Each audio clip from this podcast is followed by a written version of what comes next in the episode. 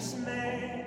Remember Christ our Savior was born on Christmas Day to save us all from Satan's power when we had gone astray.